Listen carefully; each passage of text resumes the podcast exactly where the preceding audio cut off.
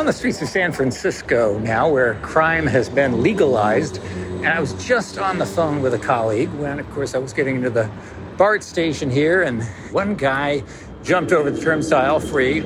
I got irritated. Then another guy did it, and I yelled at him. It was just an impulsive thing. Like I was so irritated at the lack of respect people have for the city and for themselves when they do this. And I thought to myself, you know, don't do that because the next guy's going to have a gun and you'll have to duck or something.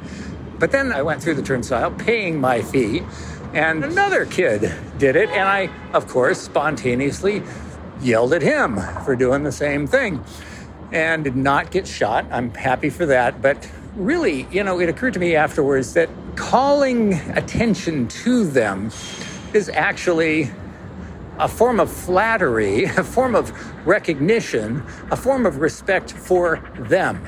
These are people who don't feel connected, don't feel a part of our community, don't feel that they're being noticed, don't feel that they're being seen, and are operating like they're invisible. They just do these things without any sense of obvious remorse or guilt, but they have that guilt underlying these actions.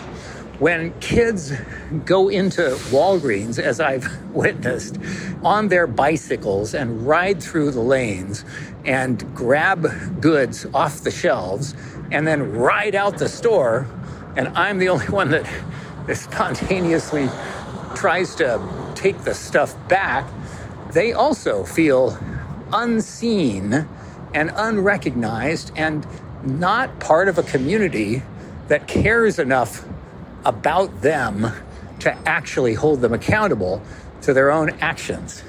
And if more people did this, it would be less dangerous and we would have a more cohesive culture where we cared for each other and held each other accountable for our actions.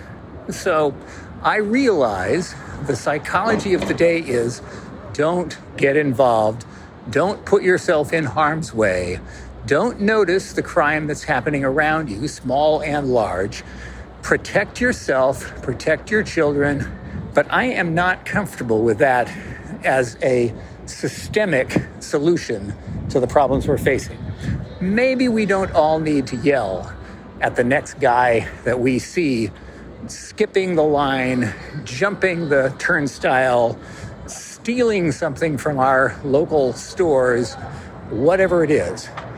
But let's take responsibility to notice them when they do it and to make sure that they know that we've noticed them and that we disapprove, we see them, we hold them accountable so that they know that they actually matter, that we see them, and that they are responsible for their impact on others. And that is not BS. But I am, and I look forward to your thoughts.